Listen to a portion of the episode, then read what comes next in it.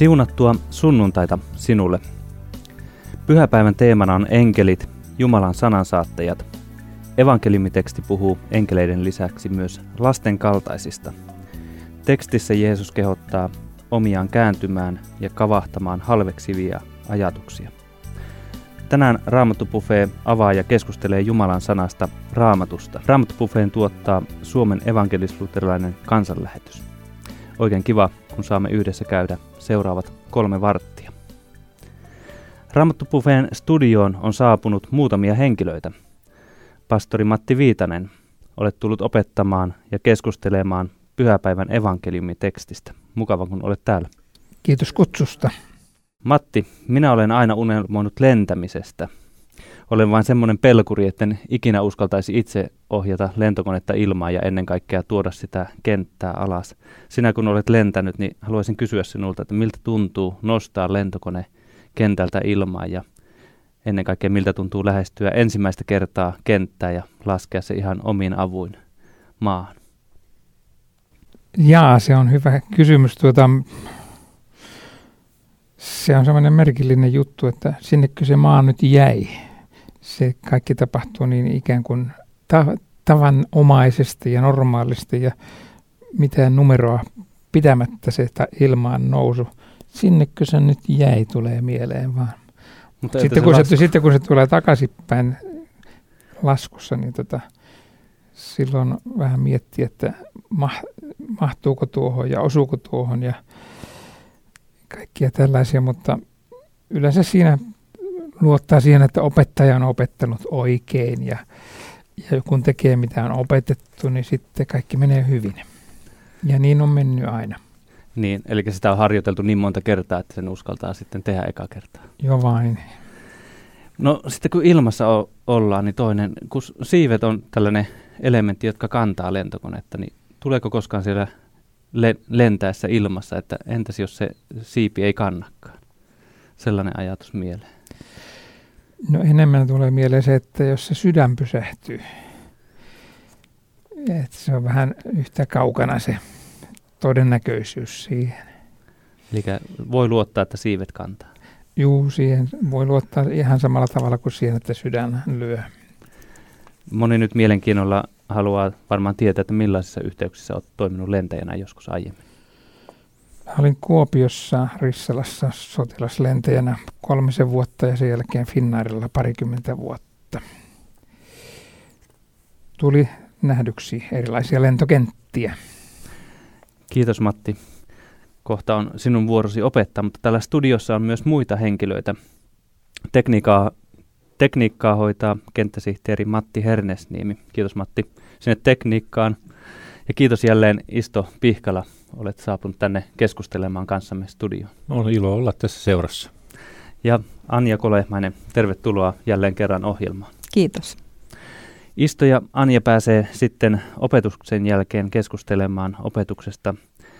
Pastori Matti Viitanen siis tänään opettaa pyhäpäivän tekstistä. Nyt luen tuon pyhänpäivän tekstin. Se on Matteuksen evankeliumin 18 luvussa, sen ensimmäistä kuudenteen jakeessa ja sitten vielä kymmenes jae. Kohta sen jälkeen opetuslapset tulivat Jeesuksen luo ja kysyivät, Kuka on suurin taivasten valtakunnassa? Silloin Jeesus kutsui luokseen lapsen, asetti hänet heidän keskelleen ja sanoi, Totisesti, ellette käänny ja tule lasten kaltaisiksi, te ette pääse taivasten valtakuntaan. Se, joka nöyrtyy tämän lapsen kaltaiseksi, on suurin taivasten valtakunnassa. Ja joka minun nimessäni ottaa luokseen yhdenkin tällaisen lapsen, se ottaa luokseen minut. Mutta jos joku johdattaa lankeemukseen yhdenkin näistä vähäisistä, jotka uskovat minuun, hänelle olisi parempi, että hänen kaulaansa pantaisiin myllynkivi ja hänet upotettaisiin meren syvyyksiin. Katsokaa, ette te halveksi yhtäkään näistä vähäisistä, sillä minä sanon teille, heidän enkelinsä saavat taivaissa joka hetki katsella minun taivaallisen isäni kasvoja. Näin raamattuun on kirjoitettu.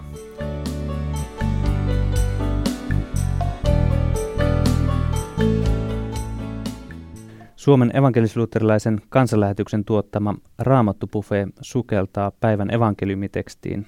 Päivän evankeliumiteksti on Matteuksen evankeliumin 18 luku ja sen kuusi ensimmäistä jaetta sekä kymmenes jae. Minun nimeni on Veijo Olli. Ja nyt pastori Matti Viitanen on sinun vuorosi tulla opettamaan. Odotamme innolla, mitä sinulla on jaettavana meille. Ole hyvä. Kuulemamme sanankohta ja siihen liitetyt ajatukset osoittavat, kuinka vaikea onkaan pysyä yhdessä ajatuksessa siinä, mistä lähdettiin liikkeelle. Jeesuksen seuraajat kaikkien miesten tavoin asettelivat ihmisiä jonoihin. Kuka on suurin ensimmäinen siellä taivaan saleissa? Tämän kaltaisia kysymyksiä hän nimenomaan miehet kysyvät melkein aiheesta kuin aiheesta. Tämän kysymyksen asettelun ennakko-oletukset, käsitykset suuruudesta Jeesus murskaa asettamalla tuolloin täysin vähäarvoisen olennon lapsen ensimmäiseksi pyrkivien esikuvaksi. Ja sen, miten tämän kaltaista kohdellaan, mittariksi hyvyydestä ja pahuudesta. Tämä on siis raamatun kohdan varsinainen viesti. Me kirkossa sen sijaan olemme lähteneet käsittelemään tämän tekstin yhteydessä sivulauseessa esiintyvää enkeliasiaa pääasiana. Jeesuksen opetuksessa lapsi ensimmäisten esikuvana oli keskeinen, enkelit viestin kuljettajien rooleissa ja alleviivaamassaan lapsen kaltaisuuden tärkeyttä. Lapsi oli esikuvana ennen kaikkea täydellisen luottamuksen takia, ei lapsellisuuden tai yksinkertaisuuden takia, vaan suuri taivasten valtakunnassa on se, joka lapsen tavoin luottaa täysin ja epäilemättä.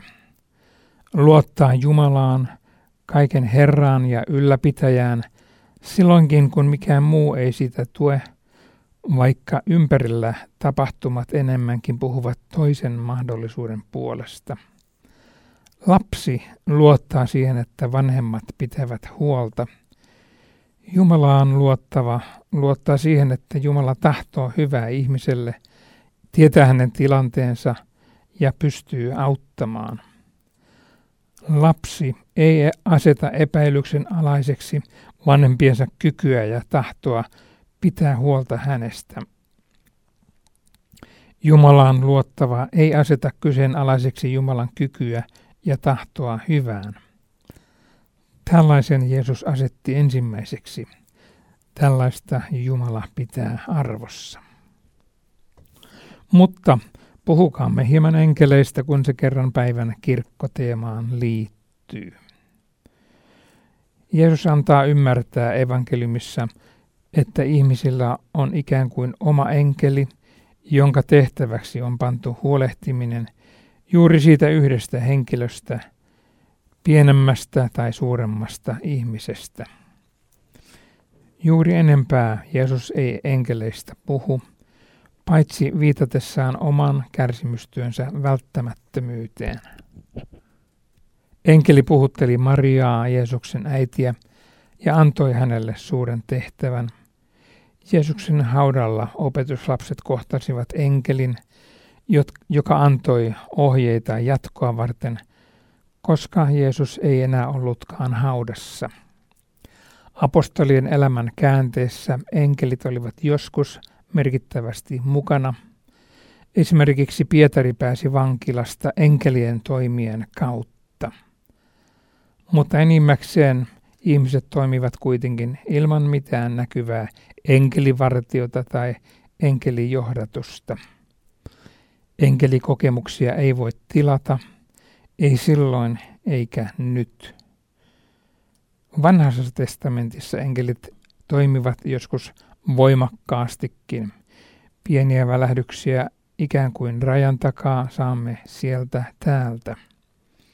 Esimerkkinä enkeli Mikael, jonka nimestä tämä Mikkelin päivä on – taisteli Danielin kirjassa juutalaisen kansan puolesta. Paljon muitakin kertomuksia on, joissa enkelit toimivat Jumalan töissä.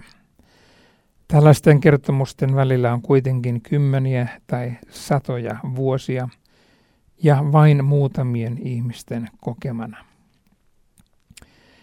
Enkelit ovat lähettiläitä, he juoksevat Jumalan asioilla. He täyttävät niitä tehtäviä, joita Jumala on kullekin tehtäväksi antanut.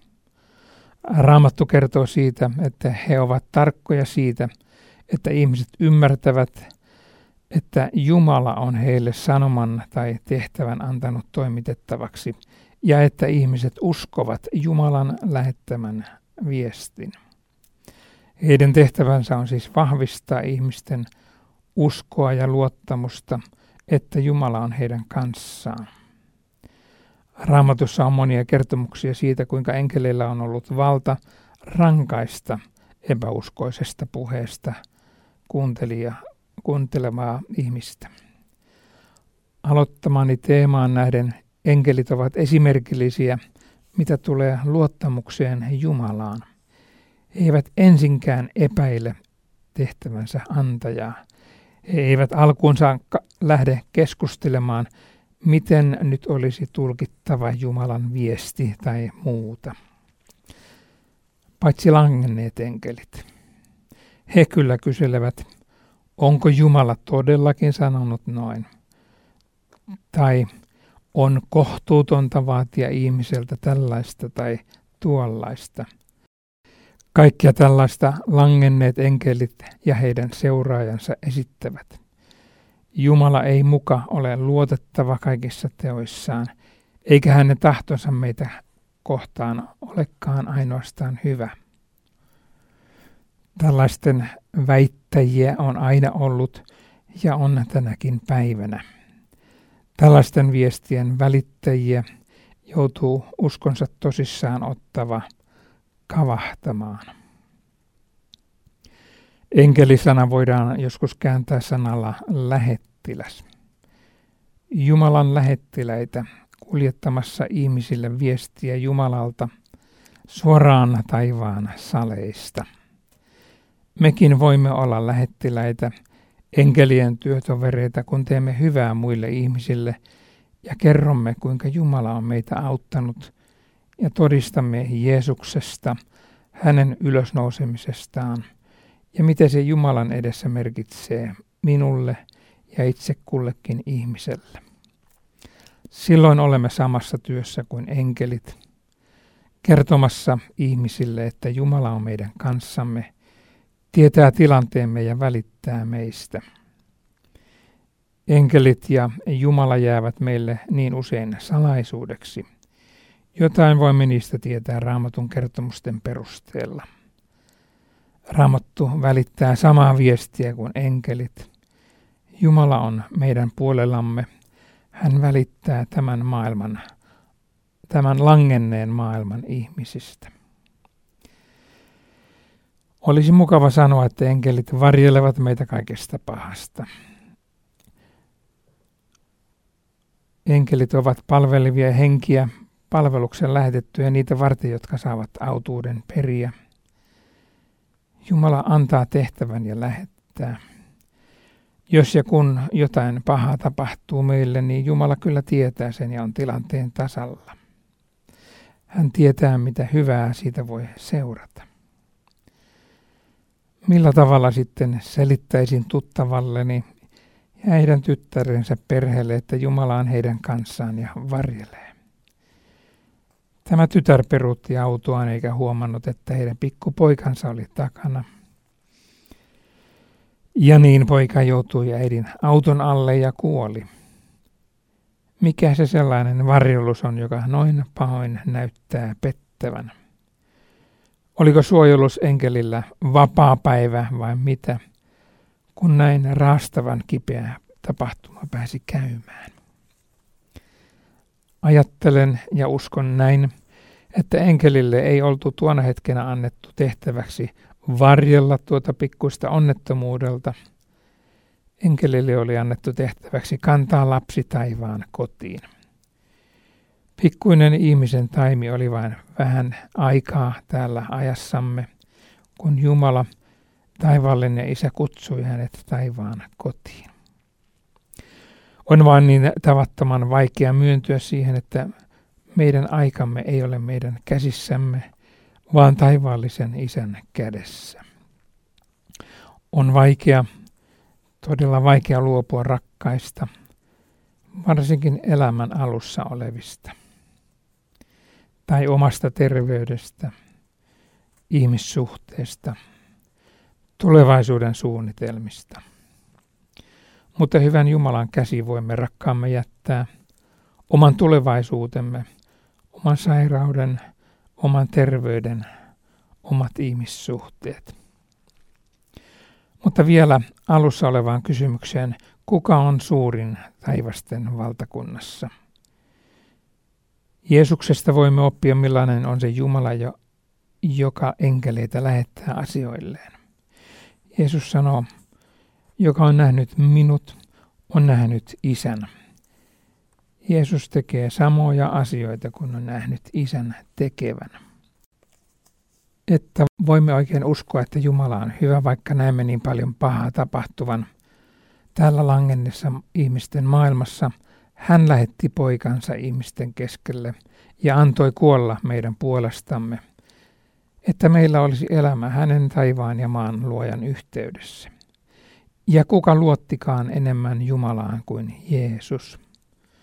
Hylättynä ihmisten ja Jumalan edessä, kaiken menettäneenä hän vielä huudahti, Isä, sinun käsisi minä annan henkeni. Hän on se, joka on suurin taivasten valtakunnassa. Tästä vanha testamentti jo edellä ylistäen puhuu, kun profeetta hengen johdattamana huudahti tällä tavoin. Minä annan hänelle paikan suurten joukossa, ja hän jakaa saalista mahtavien kanssa, koska hän antoi itsensä kuolemalle alttiiksi, ja hänet luettiin rikollisten joukkoon. Hän otti kantaakseen monien synnit, hän pyysi pahantekijöilleen armoa. Tällaisen lunastajan käsiin voimme hyvin itsemme ja omaisemme jättää.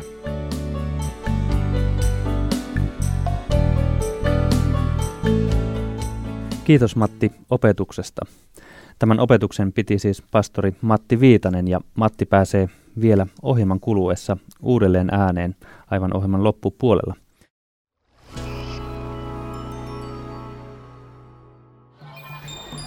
Ole suuressa tehtävässä mukana tukemalla kansanlähetyksen työtä kotimaassa ja ulkomailla. Soita numeroon 0600 190 90. Puhelun hinta on 20 euroa 45 senttiä plus PVM. Kiitos tuestasi. Kuuntelet Suomen evankelis-luterilaisen kansanlähetyksen tuottamaa Raamattu Buffet-ohjelmaa. Minun nimeni on Veijo Olli. Studiossa on myös lisäkseni Isto Pihkala, Anja Kolehmainen ja äskeinen opettajamme Matti Viitanen. Nyt käymme keskustelemaan Matin opetuksesta, tekstistä ja teemasta.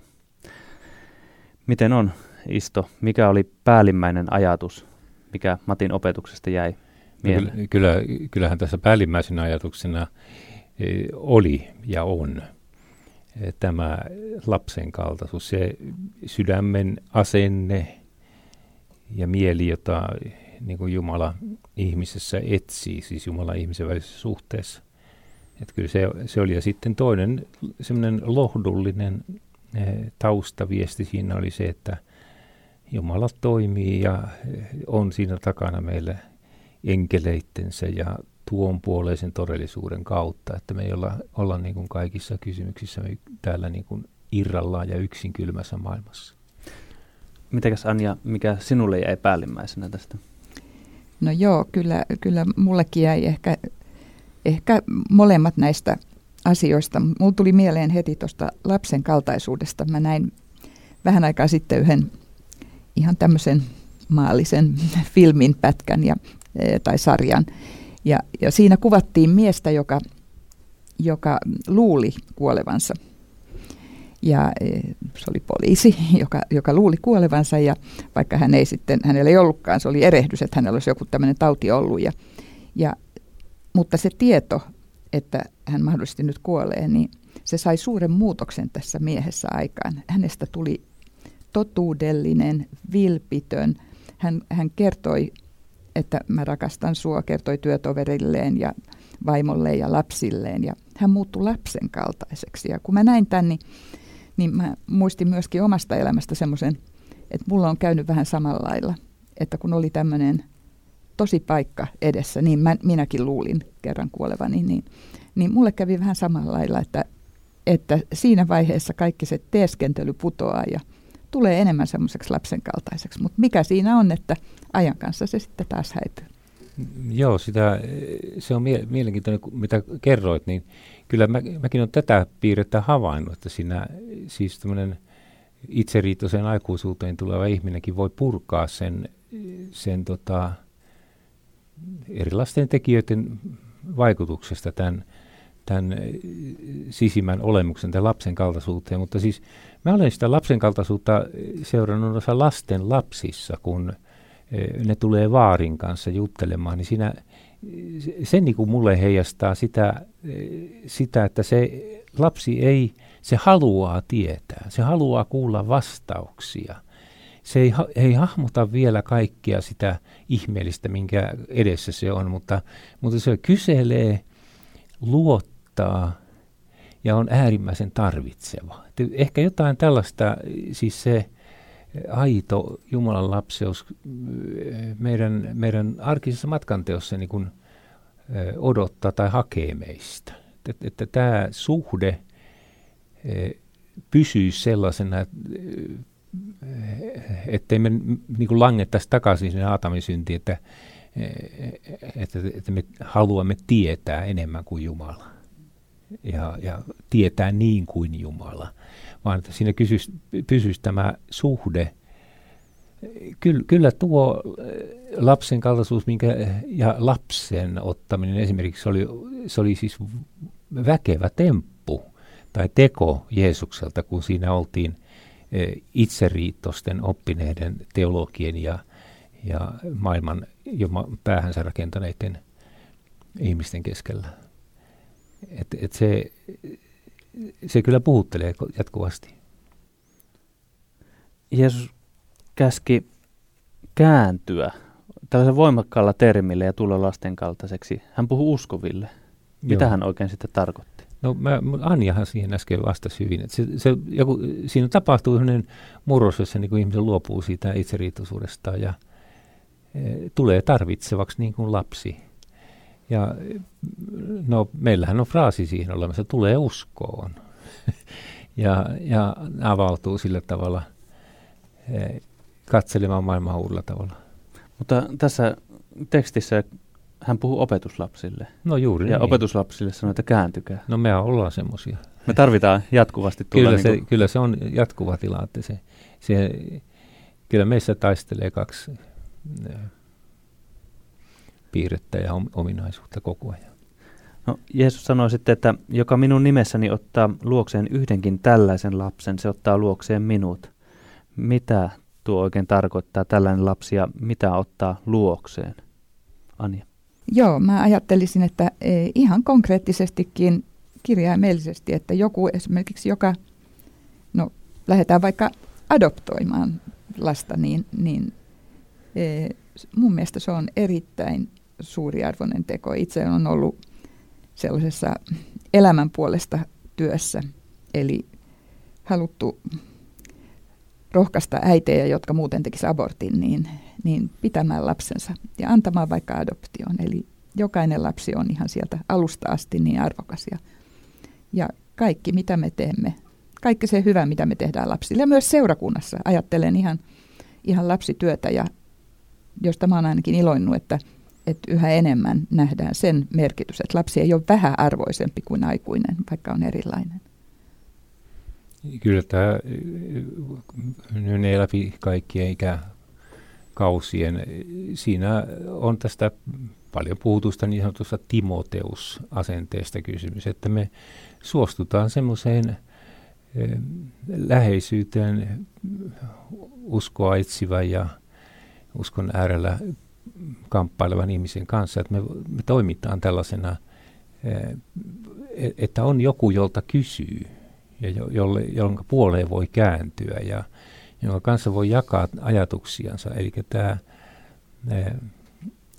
ottaa tämmöisen lapsen kaltaisen, siis kyselykoneautomaatin, niin kuin niitä on monia nuorissa ja vähän vanhemmissakin, niin, niin kuin, ei semmoisena rasittavana haasteena, vaan siis Jumalan antamana tehtävänä, koska me, meille on uskottu, ei tällä enkelit sitä evankeliumia julista, vaan se on annettu syntisen ihmisen eh, julistettavaksi ja kerrottavaksi juuri siihen kokemuksen pohjalta, mikä ihminen kokee.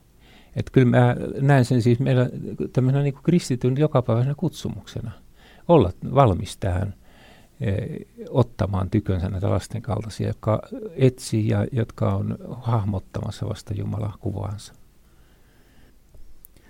Hypätäänpä sitten tuon pyhäpäivän teemaan, kun Matti esitteli puheessa, että, että siinä on kirkkovuodessa nostettu enkeli hyvin esille ja enkelit on jotenkin semmoinen teema, joka, joka niin kiinnostaa. Ja niin kuin Matti kertoi, että Raamattu ei loppujen lopuksi ihan mahdottomasti kerro enkeleistä. Ja nyt, nyt kun meillä on rajallisesti tietoa enkeleistä ja viihdeteollisuus taas tuottaa aika paljon sitä tietoa, niin miten me voisimme kertoa enkeleistä niin, että, että antaisimme oman panoksen oikeista enkeleistä, ettei pelkistä kenties langenneista enkeleistä tai mitä ne sitten on, mitä viihdeteollisuus ja muut uskomukset syytää. Mm-hmm Mulla tuli noin juoltuvaa mieltä, että ei enkelit, ei henkivallat eikä mikään muu luotu voi erottaa meitä Jumalan rakkaudesta. Eli siis eh, tämä enkelimaailma pitää eh, muistaa, että se on, eh, se on siis sekundääristä, se on, se on palvelevaa. Ja me emme palvo enkeleitä eikä mitään patsaita myöskään kirkoissa ja muualla, vaan, vaan meidän suhde on Kristukseen. Ja ja sitten sellainen tietoisuus siitä, että on olemassa tuonpuoleiset henkivallat, jossa tämä maailma on ruhtina, sieluvihollinen, mutta myöskin meidän vapahtaja ja hänen taivaallinen sotaväkeensä, niin e, on läsnä ja osallisena. Ja joskus sitten tulee, niin kuin tässä on sanansaattaja, niin, niin ikään kuin enkelit tulee lähetettyinä tuomaan meille jotain apua, viestiä. Että kyllä se, se enkelikultti, mikä nyky, nykyisin on olemassa ihan laajastikin, niin se, se on ihan siltä harhaoppi. Siis se, se täytyy muistaa, että me, me emme palvo enkeleitä. Joo, mä olen kanssa vähän kauhistellut sitä, sitä valtavaa, oikein buumi niin tähän enkelien palvontaan. Ja, ja heti kun mä kuulin tämän saarnan ja luin tämän tekstin, niin e, tuli just mieleen se, että ilmestyskirjassa oikein jo silloin oli tämä vaara olemassa, että, että siellä oli Johanneksen, ilmeisesti Johannes, niin oli lankeamassa enkelin eteen ikään kuin palvoakseen tai rukoillakseen häntä. Ja, ja ainakin kaksi kertaa siellä on mainittu, että, että enkeli sanoi, että varo ette tee sitä, sillä minä olen sinun ja sinun veljesi kanssapalvelija, eli siis palvelija eikä mikään palvonnan kohde. Ja vielä tämä Mikael muuten, josta tulee kai tämä Mikkelin päivä, niin, niin hebreaksi se sana jopa on, että kuka on niin kuin sinä Jumala, kuka on niin kuin Jumala. Ei enkelit ole sama asia todellakaan. Joo. Mutta Jumala käyttää niitä sitten tarpeen mukaan. Muun muassa Jeesusta Ketsemanissa enkeli kävi vahvistamassa ja, ja mulla on se kokemus oman äidin kuolemasta, että hän näki siinä edellisen päivän aikana enkeleitä. Eli siis kyllä kyllä siis se on se rajan ylikäyminen myöskin niin tuskallinen ja ahdistava silloin, kun se tietää, että se on lähellä. Että Jumala joskus antaa tämmöisen, tämmöisen kokemuksen, että, että se häntä vahvistetaan.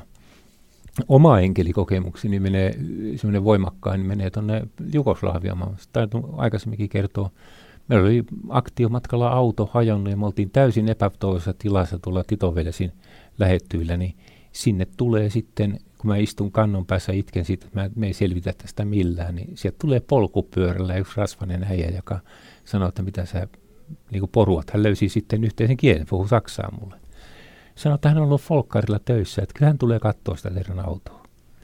Ja meni sinne ja pisti sen kuntoon. Niin se oli mulle Jumalan lähettämä enkeli si, siinä tilanteessa. Me oltaisiin selvitty sieltä Titon velesistä sunnuntai alkavana yönä ilman tätä eh, rukousvastausta. Että kyllä, kyllä tämä on laaja asia, jos ruvetaan niin enkelistä puhumaan. Eh, Jumalan lähettäminä palvelevina henkinä, mutta eh, useimmiten se on juuri tällainen, että Jumala lähettää henkensä kautta jonkun ihmisen avuksi silloin, kun joku toinen sitä apua tarvitsee. Mitenkä sitten tässä meidän päivän otsikko, kun oli, että kuka on suurin taivasten valtakunnassa, niin tuossa Matti jotakin siitä sanoi, mutta Jeesus on suurin, sen hän kertoi, mutta entäs me kaikki muut, jotka taivaaseen suuntaamme matkamme, onko meillä jotain hierarkia keskenään? Onko tämä kysymys aivan tämän puoleinen, Anja?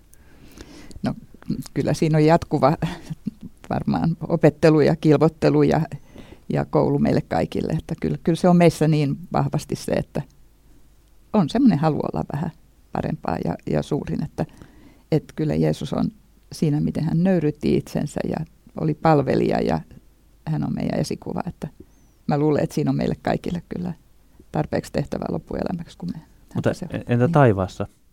Onko siellä parempia ja pienempiä vilko, tai sanotaanko suurempia ja pienempiä virkoja?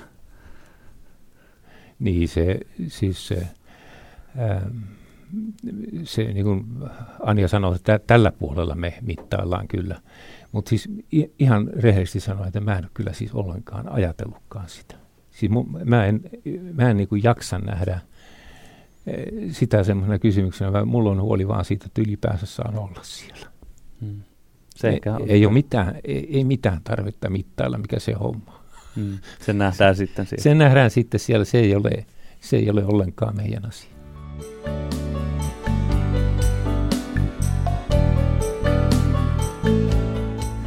No niin, nyt meillä onkin aika kääntyä opettajamme Matti Viitasen puoleen ja olet Matti kuunnellut tätä keskustelua ja olet sitä ennen opettanut ja nyt sinulla on mahdollisuus sanoa tähän vielä ihan reilut toviin joku ajatus tai mikä sinulla on nyt päällimmäisenä mielessä? Tässä Jeesuksen puheessa, joka päivän evankeliumina oli, niin on, on valtavan suuri painotus tuohon luottamuksen juuri, että joka minun nimessäni ottaa yhden tällaisen, hän ottaa luokseen minut. Mutta jos joku ottaa lankeamuksen yhden tuollaisista, niin pahimmista pahin on häntä varten varattu. Se on aivan, aivan niin kuin valtavan suuri juttu, että Jumalalla on suuren suuri kunnioitus ja semmoinen hyvä isän sydän niitä kohtaan, jotka hänen luottaa. Ja taas sitten valtavan voimakkaasti reagoi niihin, jotka tällaisia yrittää vetää pois. Tämä mulle panee aika vakavaksi tämän asetelman siinä, että tota, kuinka hieno asia on joka ihminen, joka luottaa Jumalaan, vaikka vähäisellä ymmärryksellä ja vähäisin voimin ja ehkä sairas vuoteelta, ehkä viimeisin elämän rippeen, mutta näin Jumala kuitenkin näkee heidät tärkeiksi ja rakkaiksi ja sydämellään.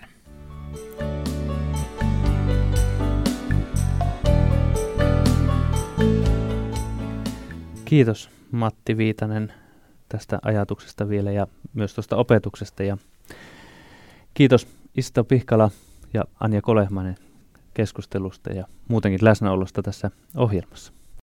Raamattu Buffeen aika on kiittää ja hävitä radioaaltojen hiljaisuuteen. Tämän ohjelman voit kuunnella myöhemmin uudelleen internetin kautta ja tuo paikka, mistä internetistä voit kuunnella ja ohjelman tuottaja Kansanlähetys löytyy internetistä www.kansanlähetys.fi osoitteesta. Tutustu meihin, tule suureen tehtävään mukaan. Jeesus on lähettänyt meidät kaikkeen maailmaan kertomaan hänestä. Maailma tarvitsee sanansaattajia. Ole Jumalan sanansaattaja. Kuulemisiin.